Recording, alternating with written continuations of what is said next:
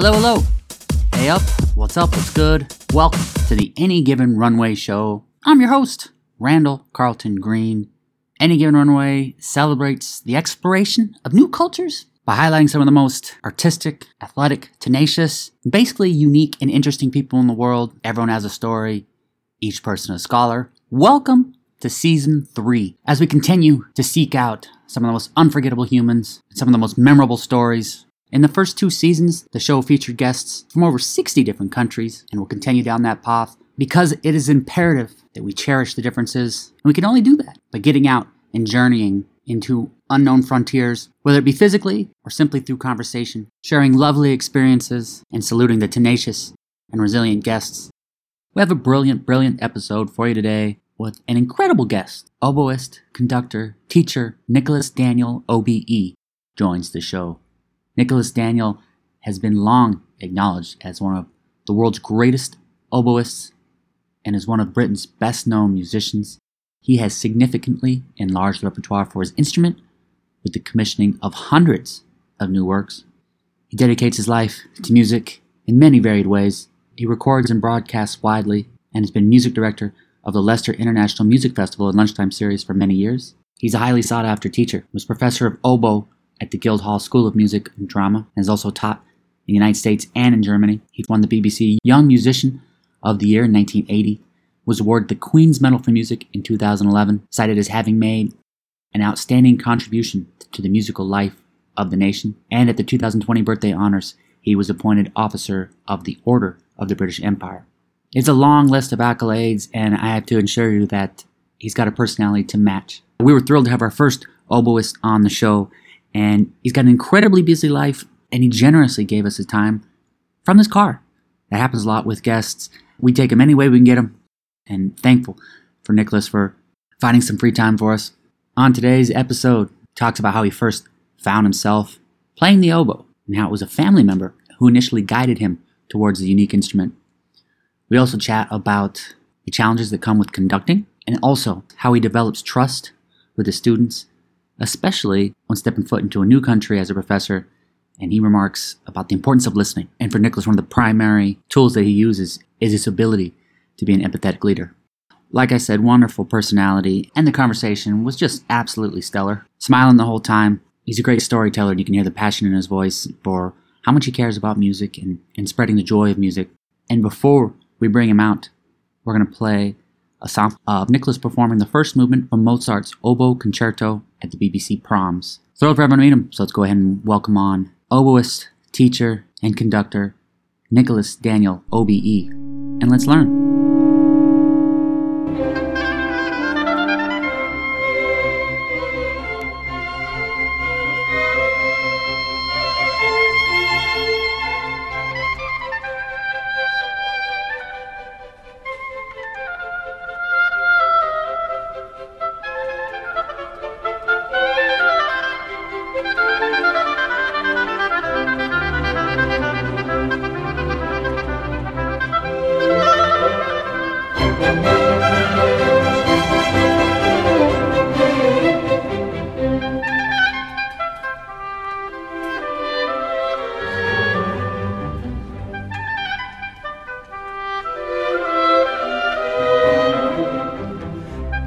Hi there. Oh God, I got stuck in a traffic jam. never mind, never mind, never mind. There we go. Yeah, where, whereabouts are you driving right now? Well, I'm driving from where I live to, into uh, London, into Regent's Park, um, because like I, I'll find a place to put this. Like I told you, my uh, my daughter is uh, appearing in Legally Blonde, the musical. Fantastic. That's that's so cool. I know. And I appreciate you, you doing it as you're driving. I've, I've talked to many people as they were in their car, but this is the first time driving down the Well, road. it's it's not. It's only very slowly moving actually, so it doesn't really matter. But anyway, I hope that's okay. It's, I actually like it more than my regular interviews because this is adds to the excitement. All right, hold on a second, and I'll just. Uh, sorry, you're in the footwell. That was a bit ambitious. this, is, this is incredible. I've never seen a camera view underneath the pedal before. That's awesome. Okay, right, very good. Where did it start? Where did it begin? What were your earliest musical experiences? My parents were churchgoers, and so from you know very young we were kind of forced to go to church on sundays and then i discovered there was a little choir in this church and um, even more amazing that they actually paid you to sing in the church services so, which is which is true of um, of churches that are which is almost all churches in this country are members of the the royal schools of church music um, so and you get paid a bit more for weddings and funerals too i mean it was a bit weird singing at a funeral age seven years old but uh, at the same time, uh, it was it was a great thing. And then we moved to um, a town called Hitchin, where they have a big church and a big choir. To my mom, so um, she's been kind. Of, She was kind of like the subconscious architect of of so many different things, um, and um, she didn't really know quite what she was doing, but she had an idea that it might be good because her sister sent my cousin to to uh, King's College, Cambridge, which is a famous choir. So basically, she sort of thought, well, I think Nikki should go and do that too. And for, I don't know why she thought that because we're a completely non-musical family. I mean, I'd started playing the piano, but it was just amazing how singing took me into a world of serious music, which, and because then eventually I ended up going to Salisbury Cathedral School, and the thing about those schools is that you you actually do perform some of the most serious music ever written. I mean, it's music from the earliest written music, plain song, to the most recent, recently composed commissions, which I always found the most exciting thing, and still do. So, in a way, and the, the funny thing about the oboe, my instrument, is that the range of the oboe is almost exactly the same as a boy's voice. And um, so, when I when I ended up playing more, it was a natural thing to just transpose it onto the oboe. And in fact, I, I didn't realize how much work was required to play the oboe because I, I did so well with it really quickly. But then there comes a time when you just have to put in those hours. You have to put in those hours of long tones and scales and technical exercises and building a repertoire and building a voice. Um, and so I kind of took it rather for granted. And then all of a sudden, one day, my teacher just said, You do know you're not doing enough practice, don't you? And I was like, Oh, really? I wasn't doing any, basically.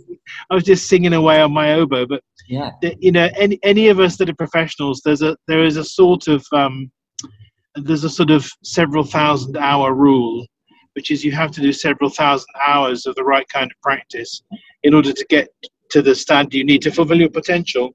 So that's what I did. to cut a long story short. Do you remember yeah. why you chose the oboe? Because I know that when I was first introduced to music as a child, oboe wasn't one of the standard instruments that first came about, and it was only one that I learned later. So do you remember why it was that attracted you to the oboe?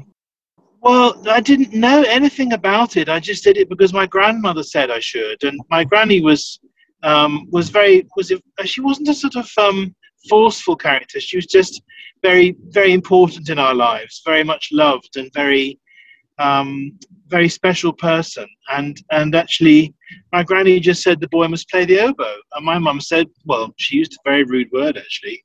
She said, "What the flip's an oboe?" Nobody knew what it was, but for some reason, my grandmother just thought that that was the thing. I, I have to. I'm I'm so sorry that she's not still around because I could have asked her, "What on earth made you choose the oboe?" But um, it's a it's a funny story. But it's funny that also that instrument just fits the range of a boy's voice exactly as well as well. So as I say, there was this natural sort of leaning into doing it from having been a singer. I still think of myself as a singer in some ways, of course, without the diva qualities. some would say I've very much got them. from singing to the oboe and then to conducting. So, what were some of the challenging yeah. aspects of transitioning from a musician into conducting?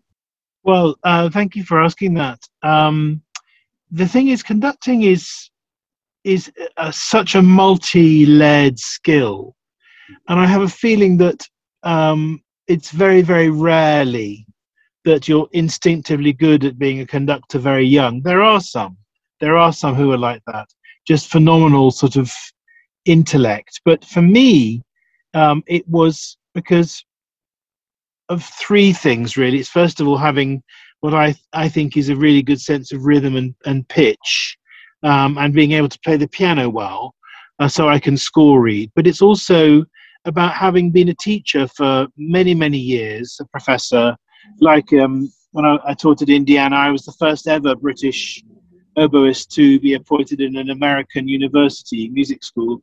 Um, and things like that, teaching, and also particularly making chamber music, so playing in small groups from two to five to eight to 12, 13, um, where there's no conductor. And so you have to um, you have to find a way.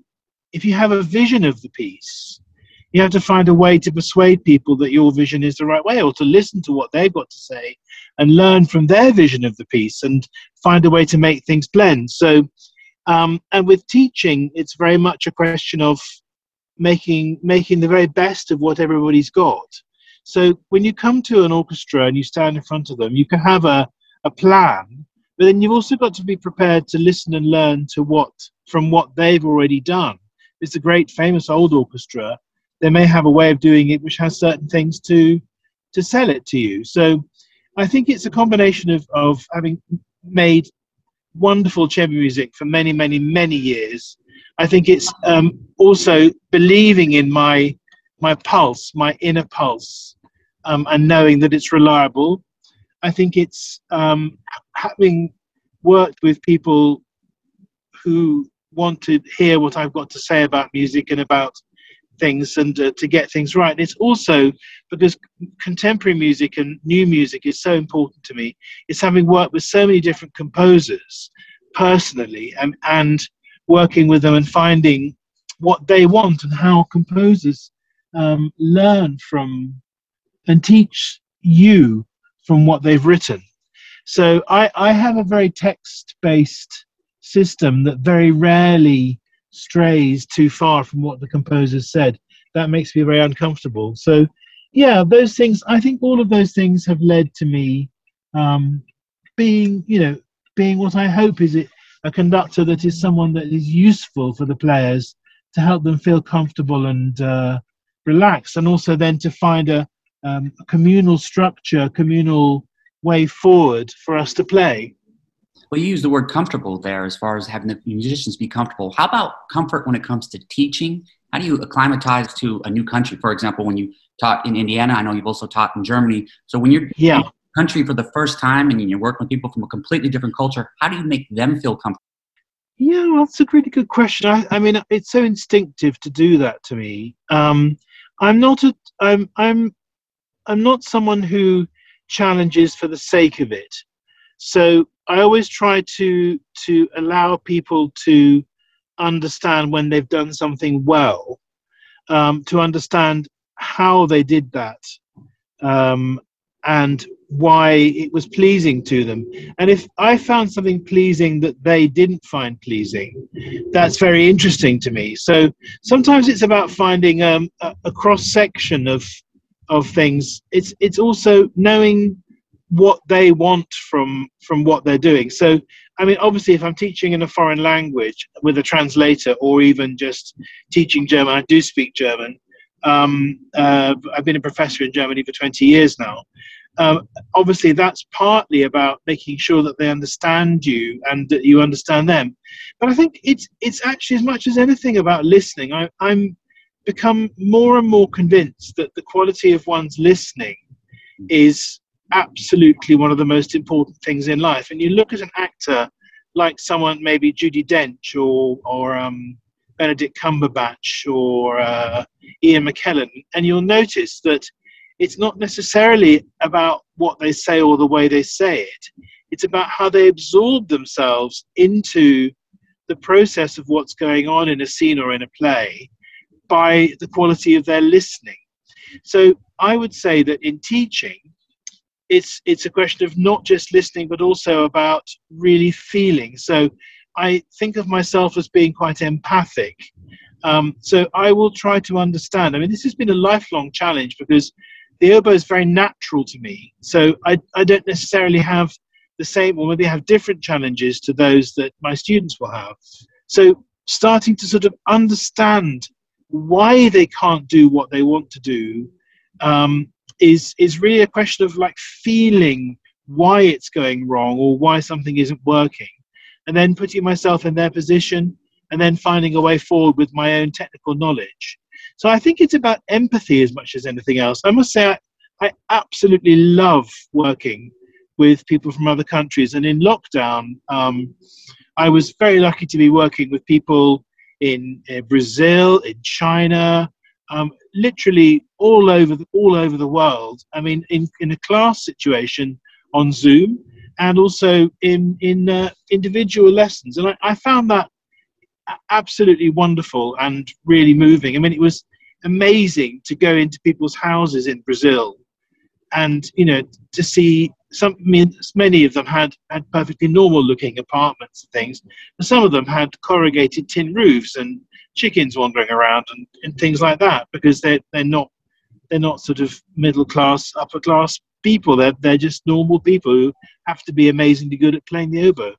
So it was wonderful. And i mean i i'm i'm crazy about china and I'm I'm so sorry about the state they're in at the moment. They're having another horrible time, but um, I have many very fine Chinese students, and it's interesting because um, I found that working with Chinese students has challenges, of course, but it also has a massive advantage in that they don't come with a sort of um, pre-registered agenda of of what's right and wrong in terms of musical discussion. So they've got less they've got less sort of baggage, musical baggage, and I find that really very moving. I mean, of course, it means that you have to give them some of them. I mean, you can't generalize about a country the size of China, but some of them you have to give them a bit of a musical education, a sort of hinterground, um, like particularly in terms of understanding how religion plays a part in in music, um, in phrasing, so that even the word "amen," for instance, has a has a phrase Amen has a as a phrasing, which is important to so much later music, which may not even be religious music. Um, and then it's really fun to tell them, for instance, that the word Amen is is actually related to the Sanskrit word Aum, which is of course the universal meditation sound. So it's it's interesting to to um, to work with that. And if they're uncomfortable about religion, like some I found some people who from non-Christian countries can be uncomfortable with Christian religion. It's important to respect their religion or their non-religion and find a way to somehow spread that interest about it and make it less solely polarized on Christianity. But that's uh, yeah, so that's an example in a way of it. I, I, I think that I'm lucky to have been exposed to so many different people. I mean, it's fascinating working in America because our instrument, the oboe, is is very very different uh, there in terms of the technique of playing it. The actual technique of playing it is is really different. So I had to know what I was dealing with there, and I had to know how to um, how to cope with the differences and make sure I didn't well you know upset people's own way of doing it too much. It was, it was tricky, but we found some very good common ground, and it was actually really fun in the end. Fascinating. Well, I admire your empathy, and I, I think of the phrase "seek first to understand, then to be understood." I think that is totally applicable to what you're doing, and I admire that so much. Music has taken you all around the world. You mentioned the places in which you've taught, you've performed, you've been to many, yeah. many places. As you look back on your career thus far, what are the events that stand out and, and the ones that make you the most proud? And you, you still wake up and you still think back and you're like you know that, that was a great day. Well it's funny. Sometimes it's about um, taking music from my own country uh, to foreign countries and finding that it has an audience there um, which is with particularly with a composer like Ralph Vaughan Williams who's um, celebrating the 150th year of his birth this year. Um, it's it's actually remarkable that a composer with such an English streak can be so um, well received in America, in Japan, in South Korea, in in uh, you know Australia. Not so not so unusual in Australia, but um, uh, it is it is a very interesting thing because it's a particularly English and modal thing. So some of the great experiences I've had have been taking that idea, like the British music that I play, into foreign countries. Another thing that's that's wonderful is when I've been lucky enough to play music that's been written specially for me in countries across the world, and to find that there are people who are mesmerized by by the language of, of music in, in a different form, a form they have, perhaps haven't heard before. So um, it's it's funny. I, I think in the end, when I find that I've pleased a composer, so a, living composer, when I find that I've made a living composer happy by what I've done, that is the most profound thing for me. So I remember very strongly playing at um, Benjamin Britten's home in Suffolk and Snape at Maltings, playing uh, a concerto by John Woolrich, who's a great friend of mine and an extremely fine composer. And it was funny because he came on stage. He's a man of few words anyway, but he came on stage at the end and he just he just took my hands in his and just held them for about three seconds and looked into my eyes. And at that moment, I knew that I'd done something right. And it was it was so many of the unforgettable moments of my performing career have actually been on that stage in the concert hall that Benjamin Britten built. Um, it was it was there that I first met Rostropovich, and he kissed my grandmother on the lips and told her I was a phenomenon. she looked a bit shocked, actually. Things like that. So yeah, but um, it's always it's always wonderful when you go to a country that like somewhere like perhaps South Korea that has now I think one of the great music audiences of anywhere in the world, um, and you can go you can go you go and do your concert and it, they have a sort of incredible reception when you do things there. And then actually you're asked to go into the uh, foyer and there's like two or three hundred people waiting there to talk to you and sign the i mean that's not that's not that it's not that often that happens in the uk i can tell you. But it's very it's very interesting. Korea they've gone crazy for classical music. And my goodness i think probably two of the greatest people i've taught in my whole teaching career have both come from south korea. One especially who i think of as the i mean he's he's the potential future of the instrument in my opinion. Um, remarkable, and very modest person, but he's it's just it's fascinating to, to play there because it's such a different culture. And I've seen in also in Japan the respect they have for artists, and um, I mean that respect is of course dangerous in itself because you can become um, slightly you can think of yourself as slightly godlike if you're not too careful.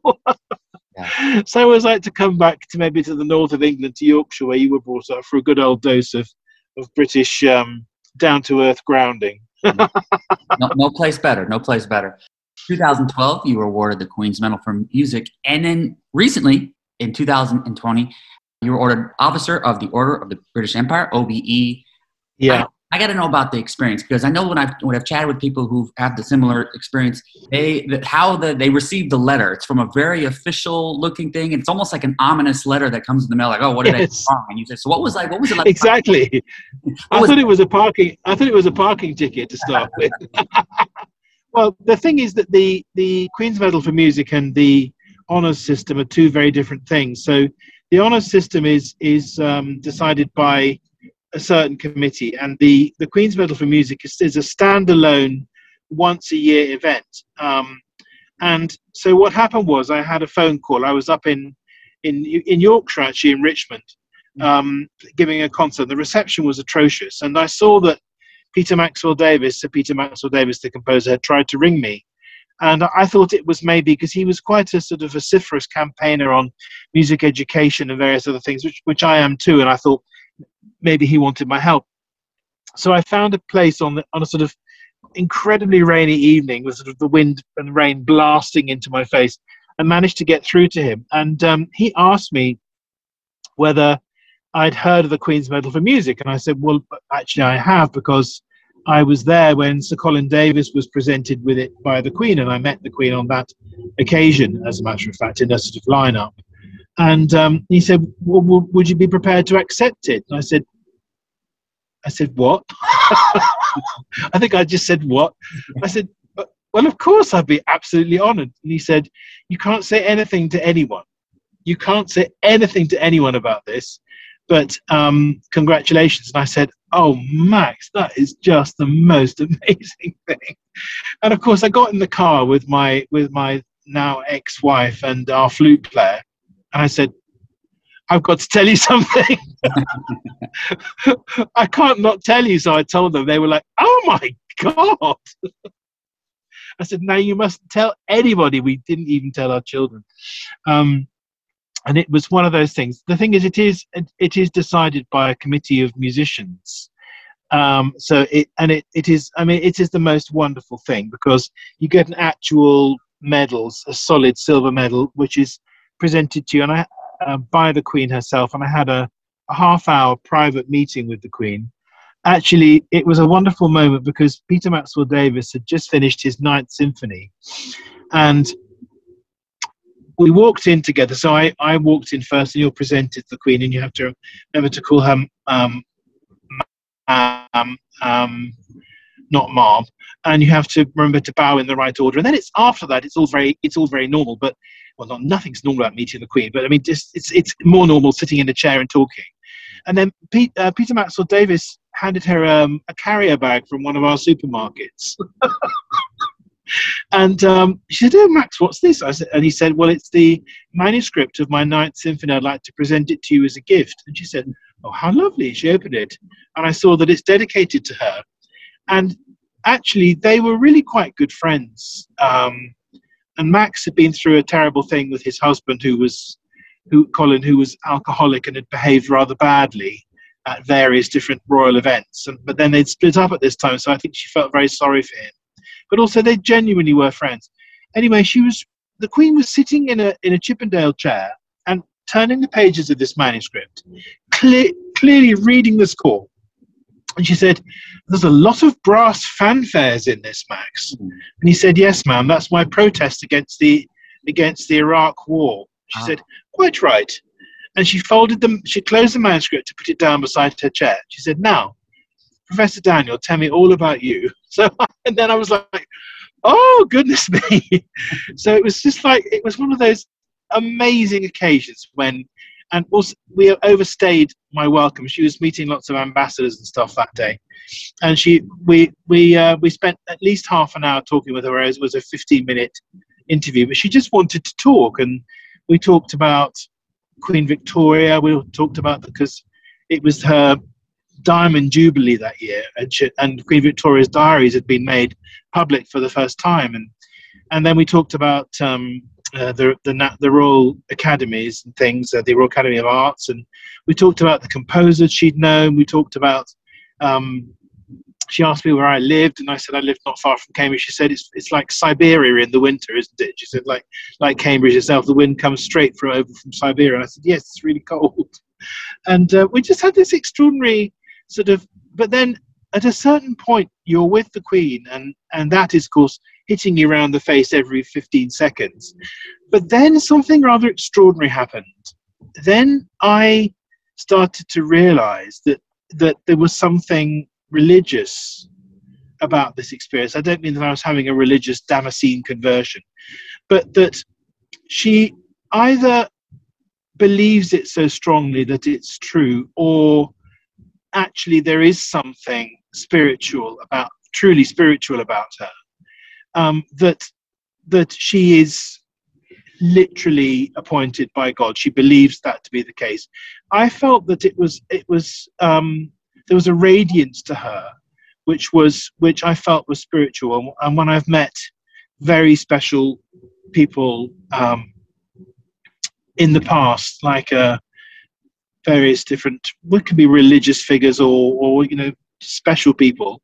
I felt that too, and I felt it about her, and it is a remarkable thing. I think she has a spiritual devotion and a spiritual practice, which probably has effect, affected her over the years, and I, I think it is remarkable. And um, you know, I she this coming weekend we're actually um, having a four day sort of celebration of know the following weekend of her platinum jubilee. I think there's genuine affection from her from a, a majority of people in Britain. Actually, not not everybody. There's a lot of Republicans too, but you know that's okay.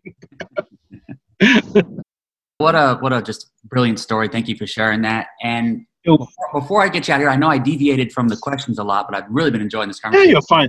Before yeah. I get you out of here, tell me about what it's like watching your daughter perform because this is incredible as well as a performer. You get to see her on stage tonight. You're headed tonight to Legally Blonde this year. So how's that been seeing her as a performer? Uh, well, it's it's it's been many. I've been watching my kids on stage for many years. The younger one is not a performer, although I have a feeling that he's starting to wonder whether he might be. But um, what's so incredible about, about this is that Ali, until two and a half years ago, was presenting as male and then in March 2020, she made the realization with herself and told her mother and I that she is a woman.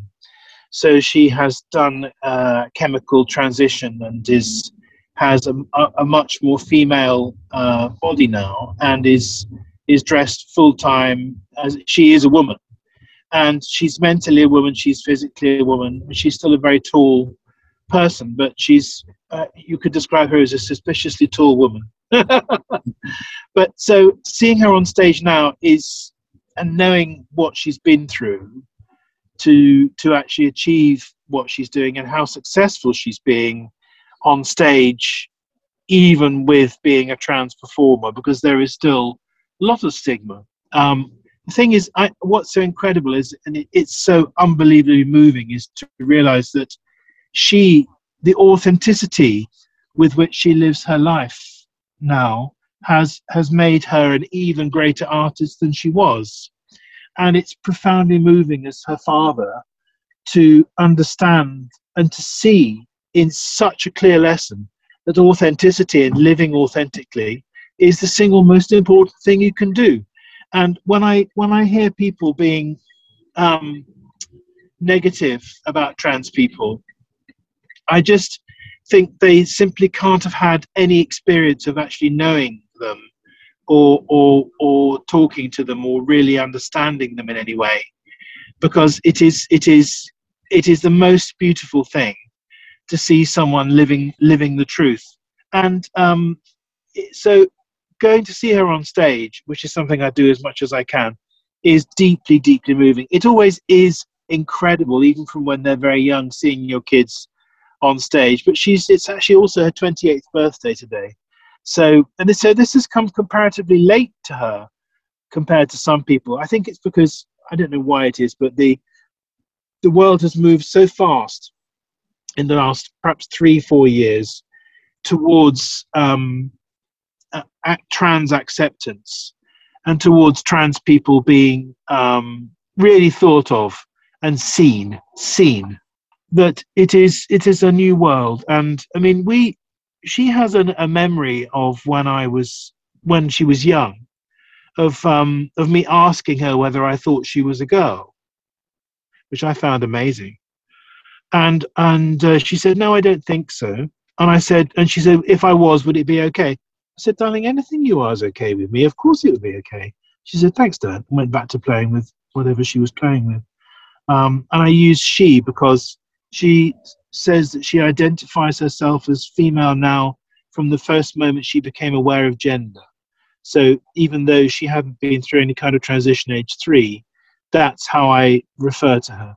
The pronouns, um, well, one of the things people get very caught up on, but once you get used to it, it's fine. But actually, it's just it's just crucial for for people non-binary and trans people to get it right. So I think it's one of the small things that we can do is to get people's pronouns right, right? Don't you think? 100% agree. And uh, pass along my pass along happy birthday to her from me as well. And I, I thank you. I will do. Thank you so much. Yeah. What a what a lovely lovely conversation this was. This was fantastic. I, you're great. It's so nice to talk to you. I love your personality as well. This has been. I'm really thrilled to have you and honor and just. Uh, thank you. Thank you. Well, I mean, it's great. I think you know one of the great things that a musician can, one of the great privileges is that we do get to travel, and um, you know, it's it's astonishing where you can find yourself feeling at home. I felt more at home on the Japanese island of Kitakyushu um, than anywhere else I've ever been in, in, on the planet. And when I left there, I had a sort of pain, and and um, various different psychics have told me I've got. I mean, I've got um, past lives there. but um, and then again, I found myself feeling most at home uh, again in Perth in Australia. But that's partly because it's such a beautiful place. It's also because just when you think you can't stand the heat anymore, they have this amazing cool, the Fremantle doctor that comes through the town um, and just cools everything off a bit about half past three in the afternoon. Amazing thing. Australia's out of the world, out of this world, isn't it? Anyway, it's lovely to talk to you. Thank you for ringing. Enjoy the rest of your night, but thank you. We'll talk. I will too. Thanks. Bye now. Bye bye. Thank you, thank you, thank you for listening. Much appreciation to Nicholas. Wasn't he fantastic? Give him a follow on social media and to stay up to date with his life, you can also visit his website, nicholasdaniel.co.uk. Everyone has a story, each person a scholar. Thank you for listening. Fill up that passport. I'll see you on the road. Aviento.